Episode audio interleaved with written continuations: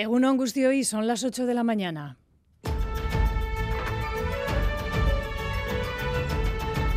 Crónica de Euskadi con Aichiber Bilbao.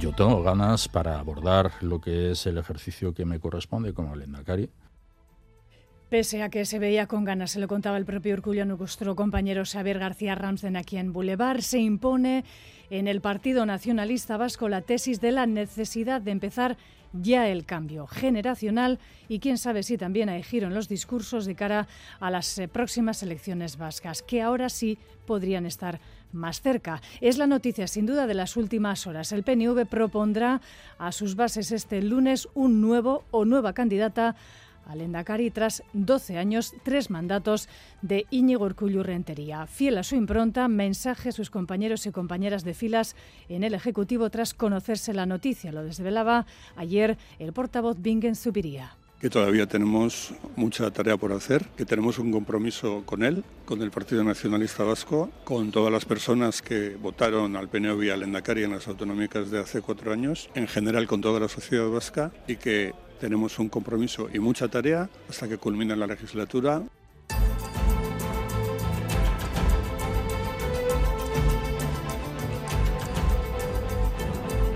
Un 25 de noviembre hoy que viene condicionado por este asunto sin duda en lo político, pero hoy queremos estar cerca de las mujeres que sufren o han padecido violencia de todo tipo, sexual, física, psicológica, por ser eso, mujeres. 62 han sido asesinadas en lo que llevamos de año en España, dos de ellas en Euskadi y una en Navarra.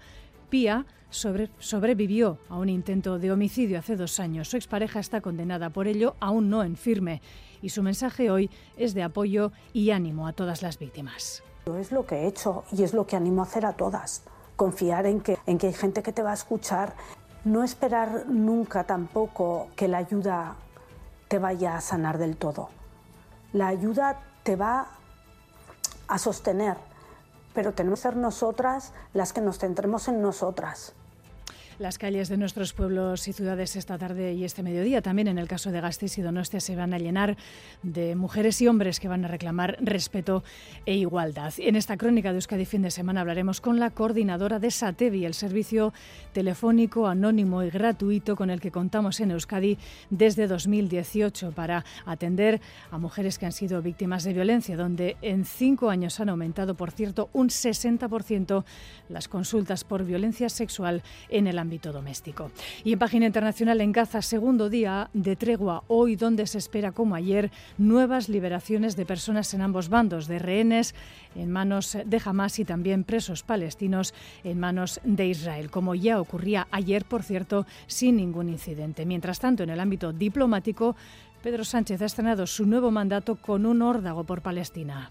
I think that the momentum has come to recognize the state of Palestine. It would be important if many member states of the European Union we do it Desde el paso de Rafah decía ayer que es necesario reconocer al Estado palestino y si no se hace de manera general entre los socios europeos, España, dice Sánchez, lo hará unilateralmente. Vamos ya con los titulares deportivos de este sábado. Llegó Barostegui, Egunon. Caiso Achiver, Egunon, en primera división. Anoche recordamos ese marcador en Vitoria-Gasteiz, a la vez 3, eh, Granada 1. En segundo, hoy a las 9 se mide Eibar Levante. Mientras caer en baloncesto, caía por primera vez en Euroliga en la nueva era de Dusko Ivanovic en el banquillo de Basconista. 75-77 el Basconia contra el Mónaco en la CB a las 9 eh, menos cuarto. Bilbao Basket Unicaja en Miribilla. Derby femenino tenemos también a las 7 Araski de K en Vitoria-Gasteiz. En balonmano a las 5 en la Liga Sobal.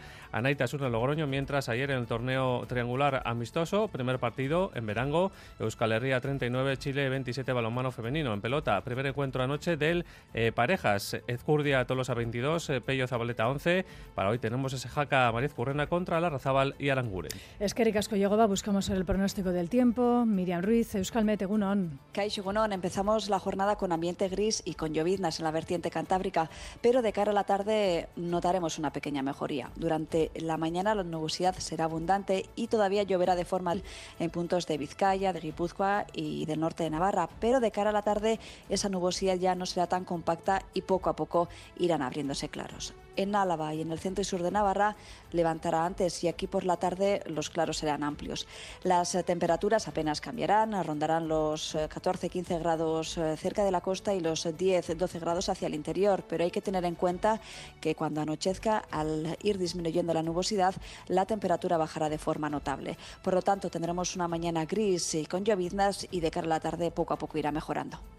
En carreteras, un único punto a tener en cuenta hasta ahora. En Villabona permanece cortada la 15 en sentido Pamplona tras la salida de calzada de un vehículo a la altura del túnel de Oindola. En este punto el vehículo todavía permanece cruzado en la vía a 15 sentido Pamplona en Villabona a la altura del túnel de Oindola. Reciban un saludo de las y los compañeros de redacción de esta crónica de Euskadi fin de semana. En la técnica controlan a Sira Paricio y Joseba Urruela a las 8 y 5 minutos de la mañana. Comenzamos. Crónica de Euskadi con Aichiber Bilbao. La noticia saltaba a primera hora de la tarde de ayer viernes. Iñigo Urkullu no va a continuar al frente del gobierno vasco a partir de las próximas elecciones. El Partido Nacionalista Vasco ha decidido que no repetirá al frente de su candidatura en busca de un relevo tras tres legislaturas, una posibilidad que en la cúpula y el chale ya se barajaba, quizá no tanto el propio Urkullu a tenor de sus declaraciones. John Fernández Moore. Sí, la decisión era adoptada en una reunión el jueves en la que participaron el presidente del Euskadi Burubatzar, Andoni Ortuzar, así como los presidentes territoriales del PNV y fue comunicada al Lendakari Ñigurcuyu en esa misma cita, aunque su continuidad o no es un debate que ya estaba encima de la mesa desde hace meses. Tras tres legislaturas y con 62 años de edad cuando toque acudir a las urnas, finalmente la decisión del PNV ha sido de que no afronte un nuevo ciclo y buscar ya un relevo generacional. El contexto de esta última legislatura, pandemia mediante y también con las consecuencias económicas de la guerra en Ucrania, ha provocado una situación complicada a nivel de gestión y ha provocado cierta erosión en la imagen de Urcuyu. El próximo lunes, el Euskadi Burubatzar del PNV dará inicio oficial al proceso de designación de candidatos y ahí sabremos el nombre de la persona que será su candidato a las elecciones. Es cierto que luego tienen que ser las bases las que ratifiquen la propuesta del EBB pero lo lógico es que así lo hagan, por lo que queda esperar al momento en que la dirección del partido diga quién es la persona que va a liderar esa candidatura del PNV en busca de suceder a Íñigo Urcuyu, Lendakari, desde 2012 hasta el año 2024. Decisión adoptada y conocida por el Endacari el jueves. Lo escuchábamos que ayer mantenía su agenda con eh, normalidad visitando una empresa industrial familiar en La Rabetsu, en Vizcaya. Una vez conocida la noticia, desde su ejecutivo era Bingen quien respondía a preguntas de la prensa a última hora de la tarde. Él es el portavoz del gobierno, pero no habla, decía, en nombre del partido. Sí desvelaba el mensaje que Urcullu, fiel a su estilo, ha compartido con sus compañeros y compañeras de partido en el gobierno que el Endacari nos ha comentado a los consejeros y consejeras del PNV en el gobierno que todavía tenemos mucha tarea por hacer, que tenemos un compromiso con él, con el Partido Nacionalista Vasco, con todas las personas que votaron al PNV y al Endacari en las autonómicas de hace cuatro años, en general con toda la sociedad vasca y que tenemos un compromiso y mucha tarea hasta que culmine la legislatura esta es, eh, por tanto, la última legislatura para Íñigo Urkullu, tercera legislatura. Lendakari llegaba a Juriane en 2012, recuperando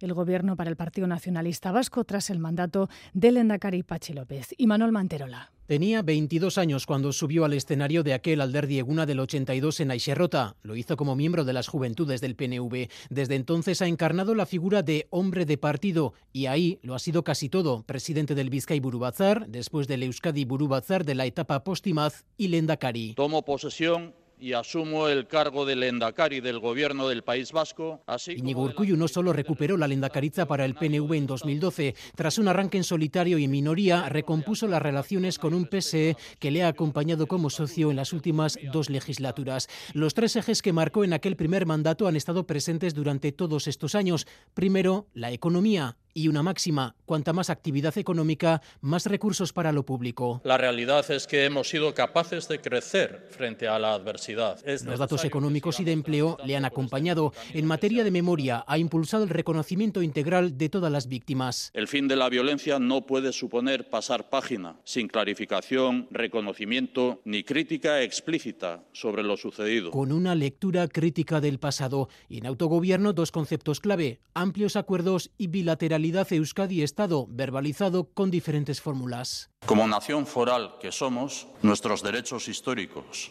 amparados y respetados, pueden dar... fórmula de concierto político que dé respuesta. Completemos el estatuto, respetemos la bilateralidad. Esto previo cumplimiento del estatuto, la competencia más destacada que se ha transferido en este tiempo ha sido la de prisiones.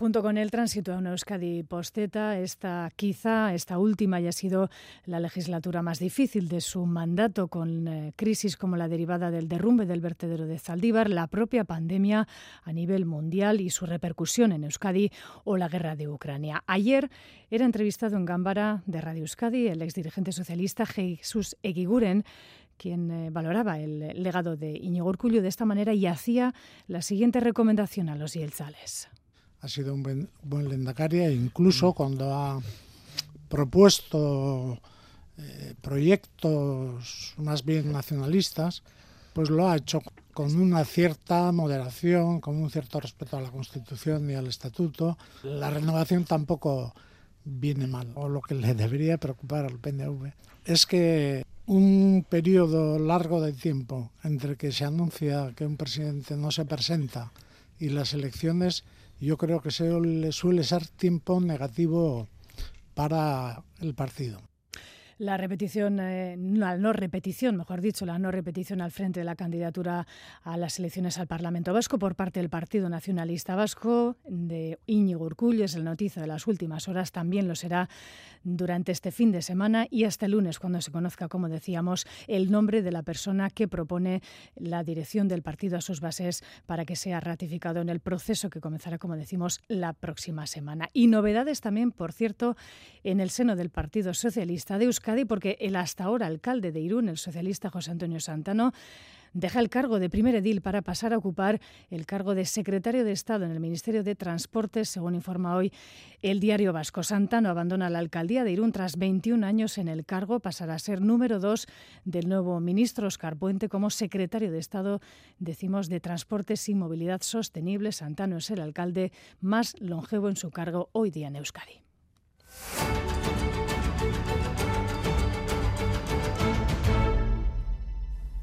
Creo que, que, lo que no se ve ni se escucha no, no existe. Entonces, pienso que, que de alguna manera tenemos que, que transformar nuestro dolor en algo que pueda ayudar a las demás. Su nombre es eh, Pía, es una mujer eh, joven, según ha contado nuestros compañeros de Euskal Televista, está ahora fuerte y empoderándose tras sobrevivir a un intento de homicidio por parte de su expareja hace dos años. Él está condenado por ello en primera instancia, pendiente de un recurso. Desde su dolor quiere animar a quienes como ella sufren o han sufrido violencia de género a manos de sus parejas o exparejas. Este 25N, Día Internacional de la Eliminación de la Violencia contra las Mujeres. Las calles de nuestros pueblos y ciudades se van a llenar hoy una vez más de hombres y mujeres que piden respeto e igualdad hacia ellas. 62 mujeres han sido asesinadas en el Estado en lo que llevamos de año 2023, eh, tres en Euskadi y en Navarra. Joana Sánchez. La violencia de género deja tres mujeres asesinadas en Egualde en lo que vamos de 2023, dos en Euskadi y una en Navarra. Desde 2003 son 56. Cerca de la mitad no habían presentado denuncias previas hasta septiembre. Se presentaron 4.979 denuncias en Euskadi por violencia contra la mujer y 5.616 víctimas reciben algún tipo de protección. Miren, el Garresta, directora de Macunde, reconoce que es fundamental trabajar en la coordinación de los servicios de atención a las víctimas. Justen diren zailtasunak batez ere zerbitzuen artean koordinazio hitza ba, misterio handiko hitza bada eta benetan zaia bai zerbitzu baten barruan eta zer esanik ez zerbitzuen artean ere gertatzen danean. Saiatzen gara, identifikatzen zeintzu diren, bueno, ba, zailtasun gehien ematen dituzten, ez, e, interkonexio hoietan, bueno, ba, alik eta zuzenean eta eramateko. En todo el estado, 62 mujeres han sido asesinadas en este 2023, de media cinco al mes. A la mayoría, al 80%, las mataron en su domicilio. Dos de ellas estaban embarazadas. Diez de los asesinos se suicidaron después. En los últimos 20 años, 1.237 hombres han matado a sus parejas o exparejas, dejando 364 niños y niñas huérfanas. Además, en la última década, 49 niños y niñas han muerto víctimas de la violencia vicaria. Una niña de 8 años en 2023. Mateo, de 7 años, encontrado junto a su padre en Urbasa, se investiga como violencia vicaria. De confirmarse, serían 50 los y las menores asesinados en 10 años. Un caso donde se mezcla precisamente la violencia de género con la delincuencia común es el de la joven que desde que su expareja presuntamente robara un arma de la casa de una herchaña vive desde hace una semana custodiada con máxima seguridad. El arma no aparece y ella previamente ha sufrido amenazas de muerte. Él está en libertad. Begoña Dorronsoro, Egunon. Egunon, mientras la herchaña continúa buscando la pistola robada, el joven de 19 años está en libertad. Ante esta situación, su expareja declaraba, declaraba ayer en el programa Quédate con Anés sentirse angustiada. Esto es una angustia que no me parece normal tener que estar eh, escoltada 24 horas. En lo que respecta al joven, el Departamento de Seguridad da por finalizada su actuación. Josué Coreca, consejero. Todo depende ahora de lo que pueda determinar el juzgado correspondiente a efectos de su posible detención, de su posible traslado al juzgado para que haga la declaración pertinente. Turno de los juzgados, por tanto, y en concreto de los de Baracaldo. Así lo apuntaba ayer en Boulevard de Radio Euskadi el juez decano de Bilbao, Aner Uriarte es el juzgado de instrucción de Baracaldo, porque el robo se cometió en Baracaldo, se podrán adoptar medidas cautelares respecto a él. Ante el riesgo de la situación, se baraja la prisión provisional para el joven, dado que el robo y la tenencia ilícita del arma agravan el riesgo de la víctima. Las 8 y 16 minutos de la mañana continuamos en Crónica de Euskadi fin de semana, segundo día de tregua hoy en la guerra que libran desde hace más de un mes Hamas y el ejército de Israel. Se espera que, según lo acordado, prosiga también hoy el intercambio de rehenes y presos que ayer se producía con total normalidad. Amaya Esteban. El paso de Rafah se convertía en el centro de espera de los rehenes israelíes. Se han sometido a controles médicos iniciales dentro de Israel y trasladados después a hospitales donde se reunirían con sus familias. Las familias de los presos palestinos liberados esperaban a las afueras de la cárcel de Ofer, en Cisjordania, donde han sido trasladados todos los 39 que iban a ser liberados. Son 24 mujeres y 5 jóvenes varones. De la parte israelí. Me calienta el corazón verlos sanos, al menos eso es lo que veo. Espero que sigan así, que pueda abrazarlos y estoy deseando verlos, dice esta familiar de una rehén. El mismo sentimiento de la parte palestina. La madre de Fátima, uno de los 39 presos palestinos del intercambio, condenada a 15 años de cárcel en Israel, muestra su alegría porque dice que ha quedado en libertad. El familiar de otro preso liberado por Israel afirma que todos están contentos porque es una especie de victoria. Primer intercambio en estos cuatro días de alto el fuego que la mayoría de los habitantes de Gaza no esperan que sea el inicio del final del conflicto. Well, I hope so, but I don't think so because uh, living here for 27 years in Gaza lo deseo, pero no espero que sea así. Después de vivir 27 años en Gaza, dice, viendo las agresiones israelíes y las guerras, no cree que dure mucho, pero esto es un buen comienzo y podría llevar al fin de todo el conflicto. Además de los 13 presos israelíes liberados pactados en el intercambio, todos mujeres y cuatro niños, jamás ha liberado a un filipino y 10 trabajadores tailandeses fruto de la negociación directa con ese país asiático. En este primer día de alto el fuego se ha cumplido lo acordado. El escenario internacional del nuevo mandato de Pedro Sánchez ha sido tan audaz como incómodo para muchos tras visitar las zonas donde está entrando la ayuda humanitaria, así como uno de los kibbutz atacados por Hamas. Sánchez ha abierto la puerta, lo escuchábamos, al reconocimiento unilateral de Palestina por parte de España, como ya hiciera Suecia en el año 2004, algo que ha llevado a los dos países, España e Israel, a llamar a consultas a sendos delegados. Y mientras tanto, los obispos siguen intentando reparar el daño causado a las víctimas de abusos en el seno de la Iglesia, mientras desacreditan acreditan el informe presentado por el defensor del pueblo y esperan una auditoría sobre la pederastia encargada por ellos. La conferencia episcopal se ha mostrado ahora dispuesta a indemnizar a las víctimas con o sin sentencia sobre la mesa. Xavier Madariaga. En caso de que el abusador haya fallecido, por ejemplo, o que los hechos hayan prescrito, será imposible que haya sentencia, pero si todo apunta a que esos abusos se produjeron, habrá indemnización. En los casos que no haya sentencia judicial, si se llega a la convicción moral de que ha habido un abuso sexual, habrá que estudiar caso por caso y si se ve que se llega a esa convicción moral que no puede ser judicial, sí, habrá también esa, esa reparación integral. Se lo confirmo. La decisión la han aprobado por unanimidad los obispos en una de sus asambleas. Eso sí, la factura no correrá de su cuenta, será el victimario o la institución implicada, la diócesis, por ejemplo, quien pague. Sobre los importes, como siempre, la Iglesia se mantiene reticente a hablar de ellos. La decisión de indemnizar a víctimas con o sin sentencia llega en vísperas de ser llamados al orden por el propio Papa Francisco, que el martes de la semana que viene tiene citados a los obispos españoles en el Vaticano, oficialmente para hablar sobre el futuro de los seminarios. Oficialmente también podría estar encima de la mesa la mala gestión que la Iglesia está haciendo de los casos de abusos. Crónica de Euskadi. Deportes.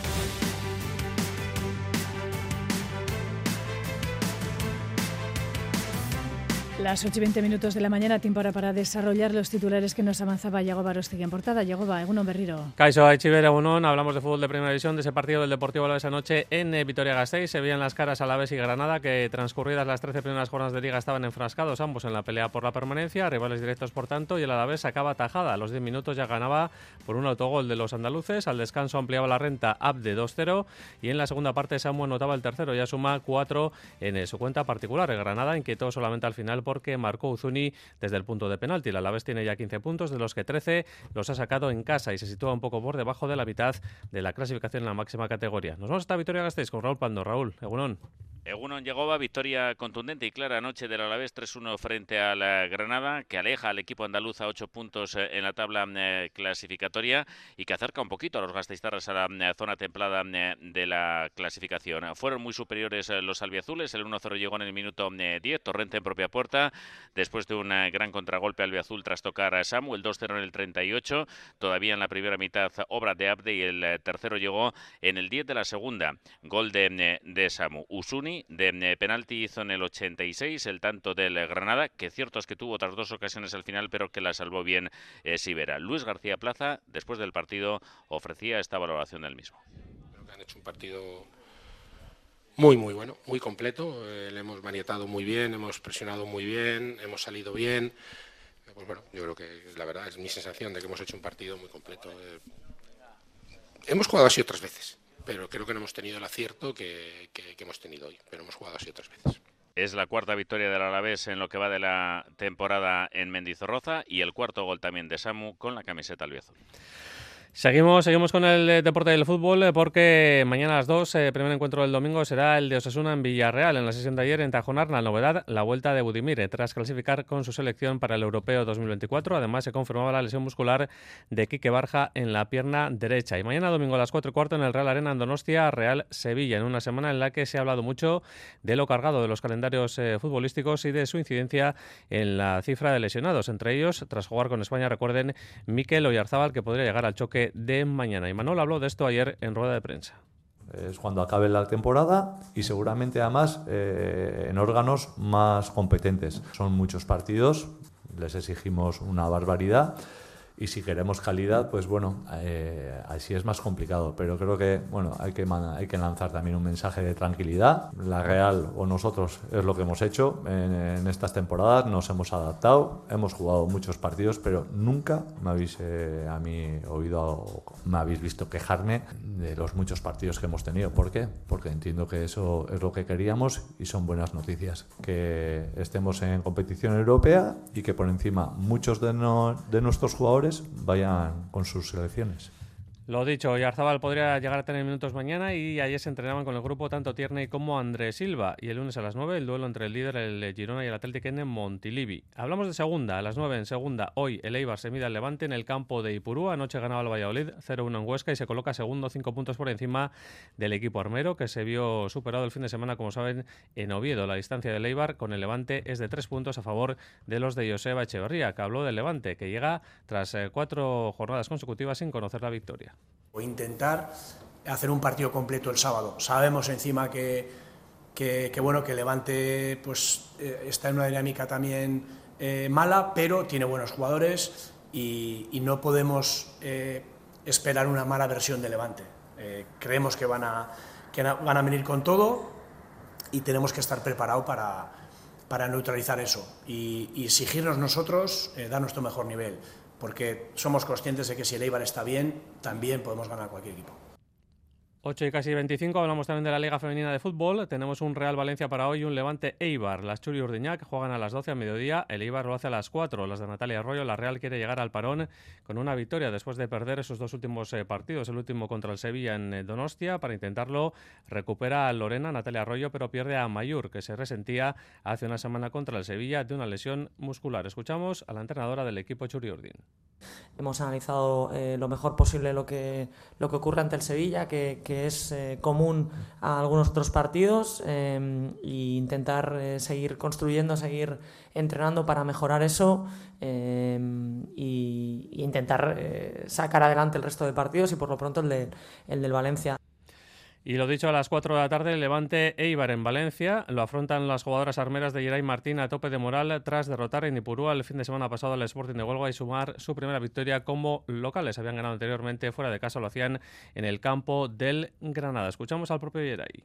Sí, el equipo, si ya estaba animado de por sí en el, en el día a día, pues empezar la semana después de una victoria como, como la del fin de pasado, pues todavía te da más ánimo, ¿no? Eh, era importante para nosotras eh, ganar, ganar en casa, ganar delante de nuestros aficionados contra un rival directo y pues eso te, ayuda para empezar la semana con, más humor y más alegría, pero a partir de ahí eh, hemos seguido trabajando igual. Para mañana nos queda ese partidazo en el Lezama entre Atlético y Barcelona. También les eh, recuerdo que Levante, el eh, rival del Ibar en el día de hoy, no ha perdido un solo partido, lo que llevamos de temporada, y ha ganado sus últimos eh, cinco. En baloncesto, deporte de la canasta, ayer llegaba la primera derrota de la era Dusko Ivanovic en la Euroliga, 75 a 77 en el Bues Arena de Gasteiz contra el conjunto francés del Mónaco, en el que se salió un ex de Basconia como Mike James, que anotó hasta 28 puntos. Fue la estrella, sin duda, del partido que se resolvió a la final. Ahí estuvo en el Bues John Hernández. John, Egunon. Egunon a derrota ajustada del Basconia en la noche de ayer, 75 a 77. El Mónaco de Mike James fue mejor, especialmente en la segunda parte, y con 28 puntos del base americano supo llevárselo en un final igualadísimo. No estuvo cómodo el Basconia en casi ningún momento del partido. Sí que es cierto que tuvo tramos buenos eh, y que supo rehacerse de desventajas importantes, como por ejemplo de ese menos 11 o 11 puntos a favor que tenía Mónaco, dicho de otra manera, a 7 minutos eh, del final. Y supo empatar un partido que a menos de un minuto, a 59 segundos para el final, lo tenía prácticamente perdido. Ese triplazo de Marcus Howard, que empataba el partido a 75, fue contrarrestado por un espectacular mate de Jaron Blossom Game para finiquitar las esperanzas vasconistas. Dusko habló de que estuvieron mal en el rebote defensivo, concedieron 14 al Mónaco y también destacó las malas decisiones en ataque que tomó su equipo. Una lástima, pero la racha de cuatro victorias consecutivas en Europa termina aquí. Toca pensar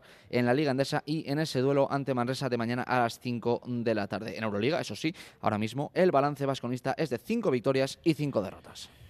El resumen de lo que acontecía en el Bues Arena de Gasteiz y el resumen también desde sala de prensa del propio Dusko Ivanovic, que, que pues matizó los errores eh, básicos en el partido de ayer que le costaron la victoria, en este caso la derrota contra el equipo monegasco. La suerte ha sido otro lado. Esto es nuestros balones perdidos, rebote ofensivo suyo, pero sobre todo creo último cuarto nuestro ataque y nuestras decisiones en ataque no eran, no eran acertadas. Decisiones en ataque poco acertadas. Hablaba de ello Dusko Banovic en la sala de prensa del Bosarena de Gasteiz. Hablamos también de pelota, evidentemente, porque anoche comenzaba en Azcoitia el torneo de parejas. Ezcurria Tolosa 22, Pello Zabaleta 11. Hoy en Aizar Nazabal, Jaca Mariz Currena contra las Oranguren en la previa de este partido con Miquel Bao. Miquel, Egunon. Egunon Yagoba debutan las parejas de Baiko debuta un binomio que tiene muy buena pinta. Hablo de Jaca Currena, ya formaron en 2021 y tienen esa ventaja. Aquel año perdieron el primer partido ante Peña y Albisu. Hoy van a intentar arrancar con buenas sensaciones para un torneo que Currena ve así. Sí, así es. Así suele pasar en parejas. Que, que te preguntan por una pareja y empiezas a mirar toda la lista y dices, hostia, todas son peligrosas por eso también se hace, se, hace, se intenta hacer un parejas igualado. Eh, yo creo que todas las parejas son bonitas. Yo con la mía muy contento, con Eric aparte de, de la cancha yo creo que fuera también nos llevamos muy bien. tenemos esa espina además de, de hace dos años, a ver si conseguimos hacer un buen campeonato y, y yo creo que podemos hacerlo bien. Hoy, Jaca Currena se enfrentan a Izarnazábal, Larrazábal y Aranguren. El de Antioquia de Amurrio entra por Lasso. No es un debut porque el pasado año jugó tres partidos como recambio de Urruti, ganó uno y perdió dos encuentros. Larrazábal y Aranguren es una pareja novedosa, no así Jaca Currena, combinación, insisto, 2021, que solo ganaron cuatro partidos y que no pasaron el primer corte. Sí, yo creo que sí. A peor tampoco puede ir, yo creo. Así que eh, yo creo que nos, encima nos pilla en un buen momento a los dos. Eric ha hecho un gran verano, yo también.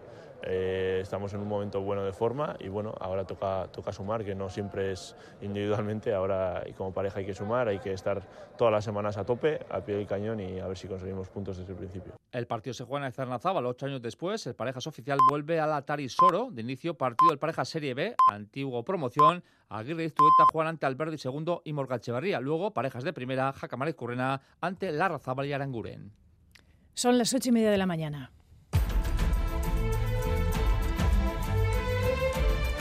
Crónica de Euskadi.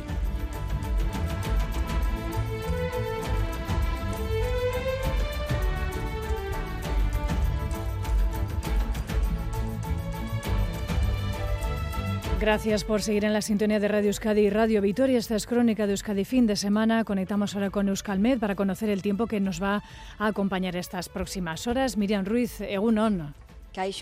Último sábado de noviembre, ¿qué tiempo nos va a acompañar este día?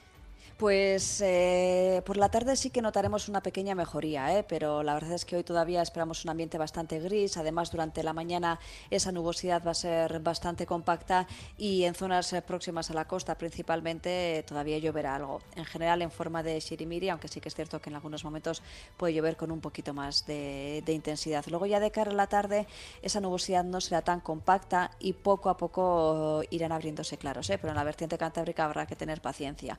En cambio, en Álava y en el centro y sur de Navarra sí que eh, aquí por la tarde los claros serán más amplios. En cuanto a las temperaturas, apenas esperamos eh, cambios. El viento va a soplar del nordeste durante las próximas horas. Tendremos máximas de unos 14, 15 grados cerca de la costa y de unos 10, 12 grados eh, en el interior. Pero sí que hay que destacar que cuando se esconda el sol, al tener al, ir abriéndose claros al final del día, pues la, temperatura va a bajar de forma notable. Por lo tanto, hoy un ambiente gris con apertura de claros de cara a la tarde y a las últimas horas ya ambiente frío. Esos claros que no seguras por última hora del día eh, nos van a traer un domingo algo más soleado quizá. Sí, eso es. Eh, mañana tendremos una jornada soleada. Empezaremos el día con ambiente frío, con temperaturas mínimas que rondarán los 5 o 6 grados cerca de la costa eh, y, habrá zonas del interior, sobre todo en puntos de Álava y de Navarra, donde incluso puede llegar a helar a primeras horas del día. También encontraremos algunos bancos de niebla ¿eh? y es probable que en algunas zonas del interior esa niebla se mantenga hasta el mediodía, pero en general mañana va a ser una jornada soleada, veremos algunas nubes altas poco importantes y las temperaturas eh, serán parecidas a las de hoy o quizás un poco más altas en zonas del interior. Mañana máximas eh, en general que rondarán los 15 y 16 grados cerca de la costa y los 12-13 grados hacia el interior. Por lo tanto, mañana nieblas matinales y ambiente frío al principio, pero darán paso a una jornada soleada. Es que ricasco, Miriam. Tenemos ahora mismo 7 grados en Gasteiz, 8 en Ochandio, 9 en Bayona, Pamplona y Tudela, 10 en Bilbao y Herrentería y 11 grados en Donostia. Y en carreteras, precaución porque continúa cortada la A15 en el tramo de Andoain y hasta Villabona a la altura del túnel de Oindolar debido a la salida de calzada de un vehículo que no ha producido heridos.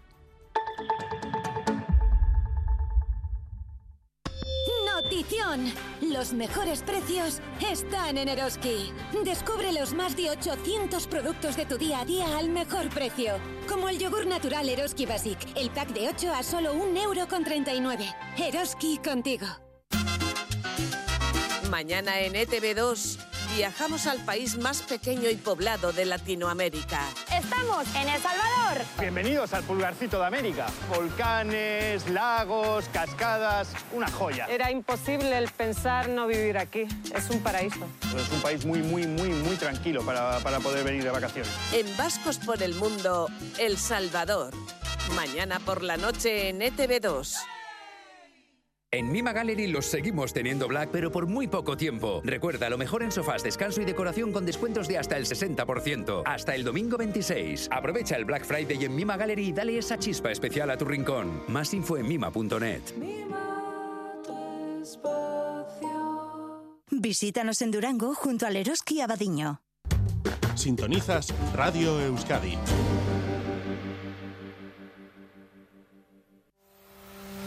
Este domingo en Crónica de Euskadi fin de semana entrevista a Gorka Hurtaran, diputado de Políticas Sociales de Araba. Será a las ocho y media en Radio Euskadi. Las 8 y 35 minutos de la mañana continuamos en directo en Crónica de Euskadi fin de semana. Miramos a una semana marcada por las novedades en dos gobiernos, en el español y también en el vasco, por lo menos en la composición del actual y eh, a futuro en la cara a las próximas elecciones al Parlamento vasco. Susana Armente afirma hoy el flashback.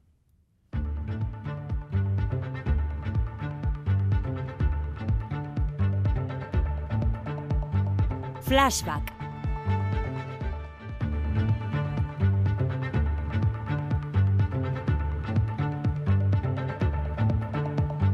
Flashback.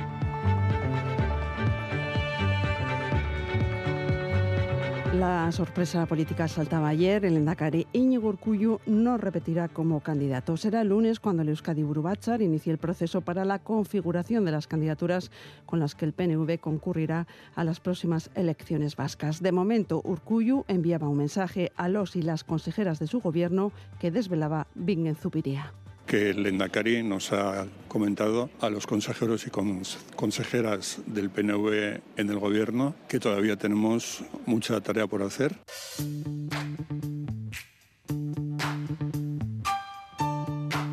Por lo demás, la semana comenzaba despejando otras incógnitas políticas, los nombres de los 22 ministros y ministras, con pocas novedades en el ala socialista y muchas en sumar. La más llamativa, la ausencia de Podemos. En su adiós, Yone Belarra e Irene Montero mostraban sin tapujos su enfado.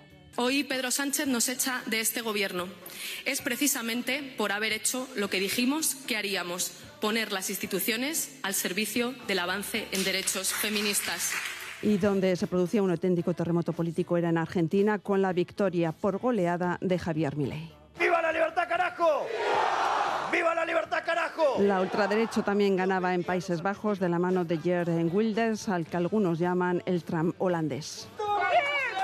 Y el ámbito internacional también nos deja una tregua de cuatro días entre Israel y Hamas que permite la entrada de ayuda humanitaria y el intercambio de rehenes por presos en palestinos. Es un impas, como remarcaba Netanyahu. Estamos en guerra y seguiremos en guerra.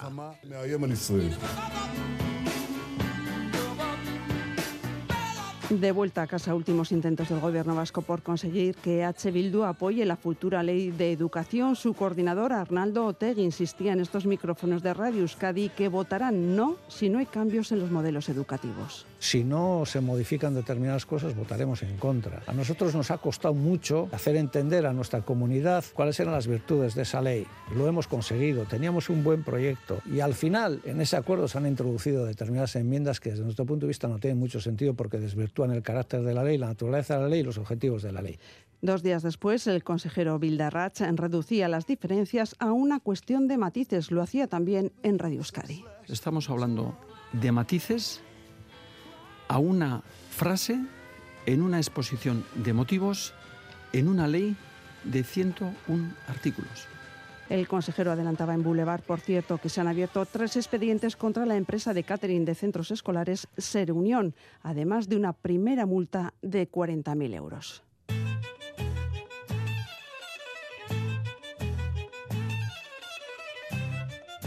Y también se investigan chats de WhatsApp en los que menores recibían y compartían vídeos e imágenes pornográficas. La liebre saltó en el centro Aldapeta de Donostia, pero se ha extendido a más centros y a más territorios. En Radio Euskadi hablaba Iker Legardón Erchaña, que imparte charlas a niños y niñas sobre el uso de las nuevas tecnologías. El problema es que demos a nuestros menores un teléfono completamente abierto a cierta edad donde no entienden el manejo. Les enseñamos a utilizar el cuchillo para cortar carne o un pastel, pero no les enseñamos a que ese cuchillo puede llegar a matar a una persona, con lo cual es la utilización del dispositivo móvil lo importante. Y la crónica de tribunales nos deja el juicio por la muerte del joven donostiarra Santi Coca por una brutal paliza frente a una discoteca en 2019. Su madre, Fátima, declaraba como testigo justo el día en que Santi hubiera cumplido 22 años. Un niño para mí ejemplar también, ¿no? con sus valores y era presumido, le gustaba vestir bien y muy respetuoso.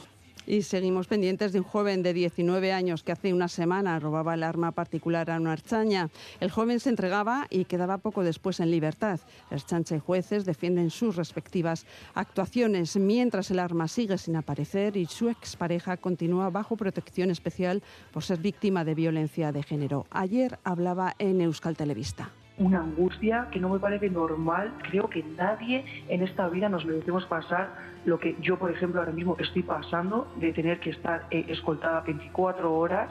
Y en el ámbito económico, decisión de Michelin de reducir plantilla en sus plantas de las artes, pero especialmente en la capital alavesa, donde se tiene que pactar la salida de 150 trabajadores y el adiós a una inversión prevista de 76 millones de euros.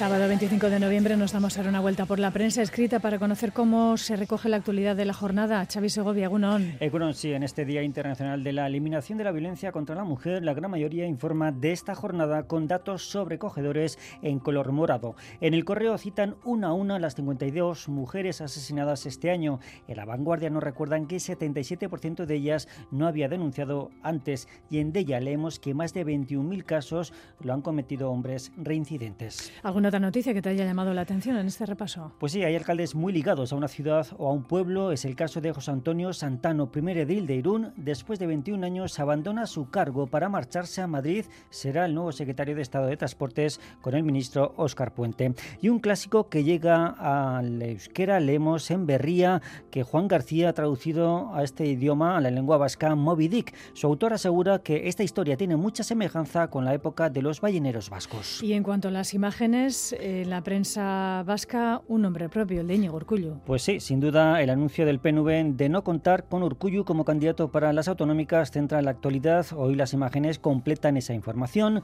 salvo de ella, todos los periódicos lo ilustran con un Lendakari en soledad, en de espaldas, dando una palmadita incluso a Artuzar, con caras largas o incluso escribiendo mal su cargo. Solo vemos una foto de un Urcullu sonriente. También significativas las fotos del Black Friday en Euskadi ha ocurrido como en las rebajas. Los clientes han interiorizado ya la técnica que emplean muchas empresas de subir en días previos los precios para rebajarlos en este viernes negro, lo que supone una rebaja menor. El Black Friday ya no resulta tan atractivo y ayer se veían menos bolsas en las calles vascas comparando con otros años. Black Friday ayer y hoy Fair Saturday, eh, sábado de justicia, como dirían algunos. No fallamos tampoco hoy sábado, Xavi, la palabra escondida del crucigrama. Cuéntame. Sí, la semana pasada buscábamos un sinónimo de cuatro letras de labrat. El resultado es arat. Hoy la palabra a descubrir tiene seis letras y ha de indicar hacer nudos. Hacer nudos, seis letras. Es que Xavi, las 8 y 42. En Eroski suma ahorro con el IVA de regalo en alimentación y frescos. Este viernes y sábado te regalamos el IVA en vales ahorro en alimentación, frescos, droguería, perfumería y mucho más. Consulta condiciones. Suma ahorro. Eroski contigo. Atención a todos los amantes del bienestar y el confort. Llega la revolución del descanso. Suite Deluxe os invita a 45 días mágicos llenos de novedades, productos especiales, ediciones limitadas, actividades variadas, eventos y muchas sorpresas. ¿Te animas? Semanas mágicas Suite Deluxe. Aprovecha la oportunidad de mejorar tu descanso y tu vida. Suite Deluxe. Cambiamos tu cama. Mejoramos tu vida. 688-840-840, el número de WhatsApp de Radio Euskadi. 688-840-840. Participa.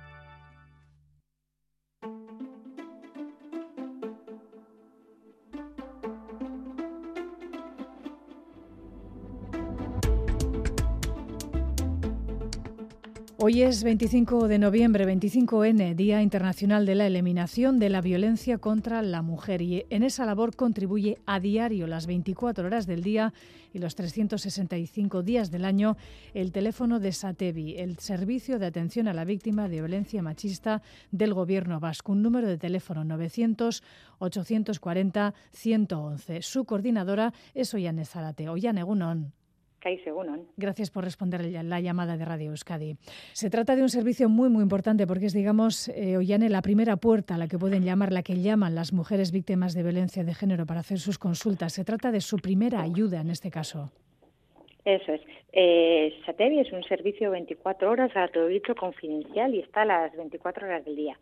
Eh, de, al servicio pueden llamar tanto mujeres que están viviendo una situación de violencia machista como personas eh, cercanas o, o, profesionales. Y muchas veces es, como decías, un, un servicio de puerta de entrada, ¿no? Cuando una situación, una mujer está viviendo una situación que le, que le chirría por diferentes motivos, ¿no? Tanto por un tema eh, psicológico, físico, lo sexual o lo que sea relacionado con, una agresión de, de, un hombre, pues llaman eh, diciendo esto es lo que me está pasando, algo más, con algo más de conciencia o con, o con menos conciencia, ¿eh? Eh, entiendo que es un, al ser un servicio telefónico, precisamente por eso está bien valorado, ¿no? Porque no hay que dar la cara, no hay que hablar con alguien eh, cara a cara. Eso es, no, no, no hay que, ni hay que pedir cita. Otra de las cosas que también insistimos es que no hay que pedir cita, que estamos las 24 horas y que se atiende en cualquier, en cualquier momento del día y es complementario a otros servicios que, que, pueda estar acudiendo la mujer, ¿no? Tanto si va a acudir a un servicio más psicológico o jurídico, o bueno, si ha acudido a denunciar, ¿no? Es independiente a, todo lo demás, pero a la vez eh, complementario. Mm. Eh, ¿Qué se encuentran allí las, eh, las mujeres? ¿Se trata de llamadas y ayudas puntuales? ¿Hay un seguimiento de los casos? ¿Derivan a otros servicios? La persona que llama es siempre la que decide que quiere contactar con el, con el servicio. Eh, desde Satevi no nos ponemos en contacto con, nadie, es la propia persona quien decide que quiere llamar. Entonces, eh, llaman tanto de una forma puntual en un momento dado por, por algo, pero otras muchas veces se llaman con una continuidad. Por eso decimos de ese acompañamiento que se hace en el proceso de, de la violencia. Y es la propia mujer quien llama las veces que quiere y le vamos, le vamos acompañando en el proceso de salida de, de la situación de violencia. O muchas veces podido salir de la situación de violencia, pero hay pues secuelas que, que, le, ha, que le ha dejado este, ese maltrato vivido. Y hay llamadas que, que, pueden llegar a una hora y decimos que, o lo que nos dicen así los, los datos de, de forma mensual que, que se van extractando, son que la media está en, en media hora. La, la, la atención media está en unos en unos 30 minutos. Con eso queremos decir pues que no es un, no es un servicio de, de, una información y te derivo a otro lado o una información puntual y ya está, ¿no? Es algo más de recorrido eh, teniendo en cuenta el, el acompañamiento emocional también, porque en nuestras Mm, profesiones somos psicólogas, trabajadoras sociales y educadoras sociales pues especializadas en, en esta atención a mujeres en situación de violencia. Y se trata también de una atención pues eh, bueno eh, donde la escucha, la comprensión es muy muy importante en este caso. Sí, la escucha y, y, y, el adaptar la intervención a la propia mujer, ¿no? Porque hay mujeres que pueden necesitar un, tipo de, de, acompañamiento o, o, otro tipo, ¿no? Adaptamos un poco la, la intervención a lo que la, la mujer eh, expresa que quiere que quiere en ese momento. Eh, vamos con los datos. Este año se han atendido en lo que llevamos de año 2023 eh, en torno a 2.500 consultas eh, y han aumentado las relativas a la violencia doméstica o por razón de sexo. 497 han sido por este motivo frente a las 310 del año 2022. Tres de cada cuatro fueron por casos en el ámbito de la pareja o expareja. Estamos ante un fenómeno que, que no deja de incrementarse. Mm, Sí, y, lo que y lo que vemos es que las agresiones sexuales eh, están aumentando, que quizá no quiere decir que antes no existían, ¿eh? que puede ser que antes existieran y no se y no se verbalizaban, pero sí que sí que vemos como eh, hay mayor identificación, mayor conciencia de lo que es una situación de violencia. En este caso, los datos que hablábamos hoy es relacionado con la con la con el tema sexual y, y bueno se ve ese, ese aumento. Em, el resto de llamadas que, que atienden, eh, hasta las 2.500, eh, ¿sobre qué son? ¿Sobre entornos, familiares, más dudas? Son, son relacionadas con, con, otra violencia que no es, que no es sexual. Son eh, relacionadas con, hay situaciones que nada más contienen una violencia psicológica, hay otras pues que, que pueden ser eh, también tema físico, ¿no? Pero las que tienen em, eh, una violencia sexual es las que, es las que iniciábamos. Em, reciben, entiendo, también llamadas de, hombres del entorno de mujeres que han sido también víctimas de violencia de género. ¿Cómo se acercan ellos a este servicio? La mayoría de la gente que nos llama son, son mujeres, mm. tanto mujeres, como decíamos, de eh, víctimas de violencia, pero también del entorno cercano. ¿eh? Del entorno cercano son las que más se animan a llamar son, son mujeres. A veces si llaman hombres en relación a alguien cercano, una hija, una prima, una hermana, lo que sea, pero eh, la mayoría son, son mujeres. ¿Cómo se acercan? Pues se acercan como preocupados por, por la situación y queriendo saber eh, qué, qué, pueden hacer para, para ayudar a, a, esa mujer cercana y, y, acompañarle para, para, poder muchas veces ver la situación de, violencia y, decirle qué, qué, puede hacer, ¿no? Aunque desde aquí solemos decir que, que es mejor que, que ella se vaya dando cuenta poco a poco de, de su situación más que le podamos decir que, tiene y que no tiene que hacer. ¿no? Eh, conviene recordar en este punto que, lógicamente, si somos testigo de alguna agresión, el teléfono al que hay que llamar es directamente el de la policía, el 112. Eso es, sí. Cualquier situación de, urgencia, siempre al, 112. Eh, este año ya han lanzado desde Satevi, desde el Departamento también del Gobierno Vasco, una campaña muy, muy efectiva, eh, basada una vez más en casos reales. Vamos a escuchar un extracto. Llega cabreado de trabajar y me chilla y la toma conmigo. Quiere tener relaciones sexuales. Ayer una amiga me manda un vídeo por WhatsApp y somos mi novio y yo, en la cama, haciéndolo.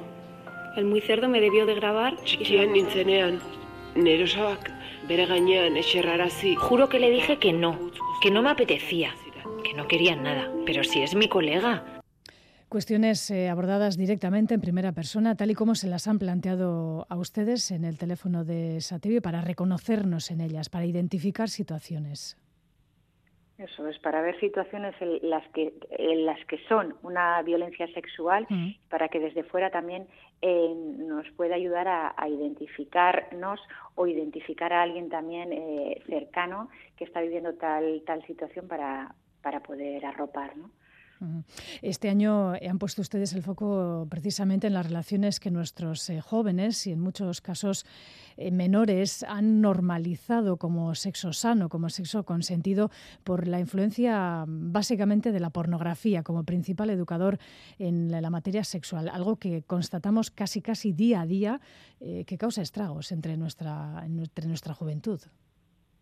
Sí, porque al final la, pornografía se está, eh, eh, eh, es otra parte más de esa, de esa violencia sexual, ¿no? Y que se, que se, normaliza eso como una, una violencia o una relación normal cuando, cuando no, estamos hablando de una, de una relación que, que, conlleva, que conlleva agresión y que, y que no es normal y no se puede naturalizar y, y normalizar. Y algo que gracias a la difusión en redes sociales pues estamos viendo que, alcanza bueno, pues a, muchísimos de nuestros jóvenes en este caso que ven esas prácticas sexuales como algo eh, normalizado. Incluso eh, las, eh, las chicas, posibles víctimas de, de ese trato, pues, pues tampoco se ven quizá como, como víctimas de ciertas prácticas o de ciertos comportamientos de sus parejas, ¿no? Sí, porque al final son cosas normales, ¿no? Que lo ven como normales, primeras relaciones, que piensan que es algo así que, que, es que eso, eso ¿no? Ese, eh, reiterar lo normal, ¿no? Cuando, cuando no ha habido una enseñanza previa, una educación previa, una educación sexual previa de lo que de lo que hablamos cuando hablamos de relaciones sexuales. ¿no? Eh, ¿las mujeres extranjeras también acuden a este servicio? ¿Se conoce? Sí, se conoce, sí, sí, sí, llaman mujeres, sobre todo de, habla hispana, eh, quien, quien, quien más llama, aunque, aunque sí que es verdad que tenemos la posibilidad de, atender en, diferentes idiomas, ya que hay un, servicio que es una, una llamada a tres donde hay varios eh, idiomas eh, en los que en los que se puede contactar, pero la mayoría son son de son son de, de Euskadi las las mujeres que, que llaman. ¿eh? Y vamos a recordar también que las personas sordas también pueden utilizar este servicio mediante un canal de vídeo, en este caso. Sí, a través de, la, de la página web del departamento, pinchando ahí, hay un servicio donde hay una, una S así muy grande, se pincha y se, y se tiene una, una videoconferencia con, con el servicio, que es, es igual de confidencial, de anónimo y, y, con las mismas características que puedes tener el, servicio en, el modo telefónico, vamos. Nos acercamos ya a fechas eh, como son las eh, Navidades, con más encuentros eh, familiares. ¿Han detectado quizá momentos del año en los que aumentan este tipo de, de llamadas al servicio alguna franja del día, fines de semana? La mayoría de las llamadas suelen ser en horario, decimos que es en horario escolar, que no quiere decir que las que las mujeres eh, tengan hijos o hijas menores a su cargo lo que sea, pero sí que es un, un, periodo escolar o un, un, horario escolar cuando cuando más más más se llama, ¿no? Y en periodos también que sale eh, el teléfono igual más veces en, en, los medios de comunicación o hay una noticia eh, relacionada con la, con la violencia también y en momentos también de, eh, de, fiestas o también han sido momentos de, mayor número de llamadas. E imagino, Yane, que los testimonios de las víctimas que atienden en muchos casos son, son muy duros. Eh, esto tiene que afectar personalmente a su equipo. ¿Cómo consiguen no llevarse ese sufrimiento eh, también ustedes a casa? Bueno, pues entendiendo que es parte de, nuestro trabajo y eh, dándole mucha importancia al cuidado del propio equipo, ¿no? Al cuidado del propio equipo de trabajo y creando espacios de, compartir y, de, y de, compartir estas situaciones de, de, las llamadas, el compartir y verbalizarlas y al final a todas nos, nos puede afectar de una manera u otra y, y, ser capaces también de, de, no de que no nos, nos, nos invada nuestra nuestro día a día. Pues eh, un equipo de 10 personas cuyo trabajo reconocemos hoy precisamente, 25 de noviembre, Día Internacional de la Eliminación de la Violencia contra eh, la Mujer. El número de teléfono, lo recordamos, es el 900-840-111. Ollane Zárate es su coordinadora. Es que ricasco, Ollane, por atender la llamada de Crónica de Euskadi fin de semana en este día tan señalado. Es que ricasco. Bye, Suey.